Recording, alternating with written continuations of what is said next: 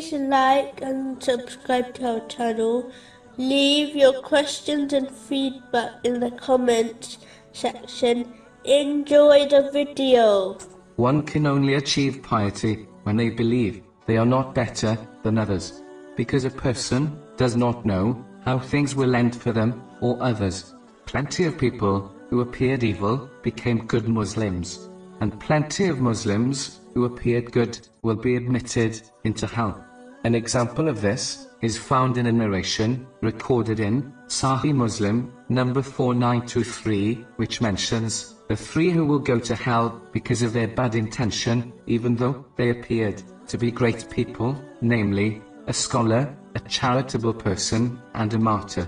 Humility is important, and an obvious characteristic, all should adopt, as anything good, one possesses, has been given by Allah, the Exalted.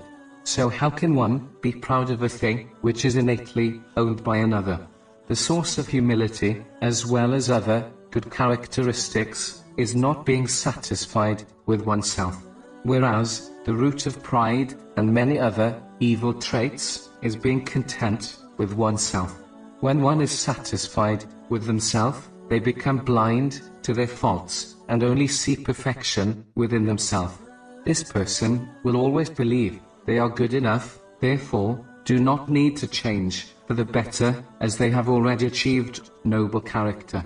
Whereas, the one who is not satisfied with himself will find it easy to observe their negative faults, which will allow them to root them out until they achieve noble character. This person remains humble even if they achieve their goal, as they know the one who gave them the strength to achieve it was none other than Allah, the Exalted. When one becomes this self-alert, it aids them in controlling their desires, thereby preventing sins.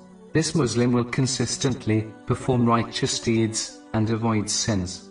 This is true obedience and servanthood to Allah, the Exalted, which is a result of one being dissatisfied with himself.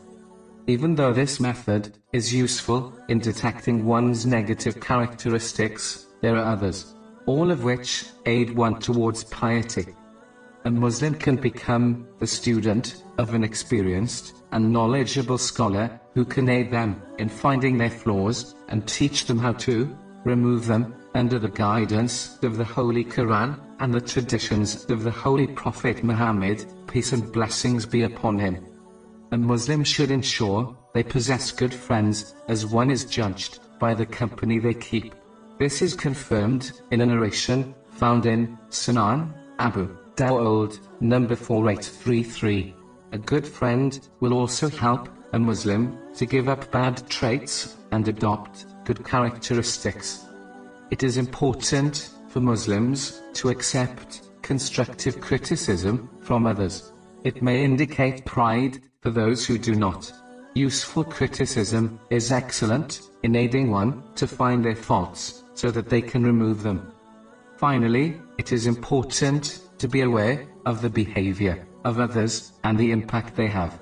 Meaning, if someone's behavior upsets people, then most likely it is a bad characteristic which should be avoided.